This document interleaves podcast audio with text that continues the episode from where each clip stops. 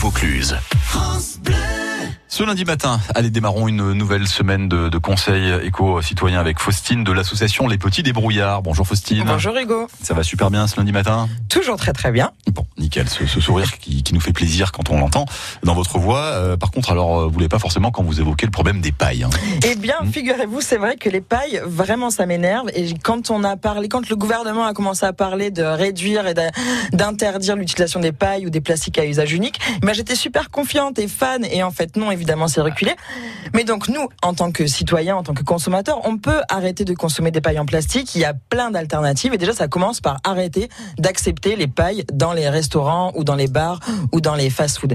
Et c'est possible aussi à la maison d'en fabriquer soi-même à partir de roseaux, à partir de canne à sucre de Provence. Il y en a énormément dans tous les fossés chez nous. On peut aussi les fabriquer en bambou. Vous allez couper en fait une partie, genre 20 cm maximum, et vous allez pouvoir la percer vous-même.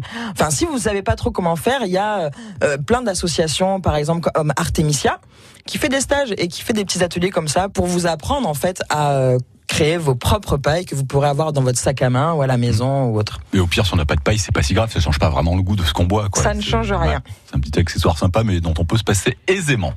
Super, merci pour ce, ce bon conseil et toutes les bonnes résolutions de l'année retrouvées sur francebleu.fr.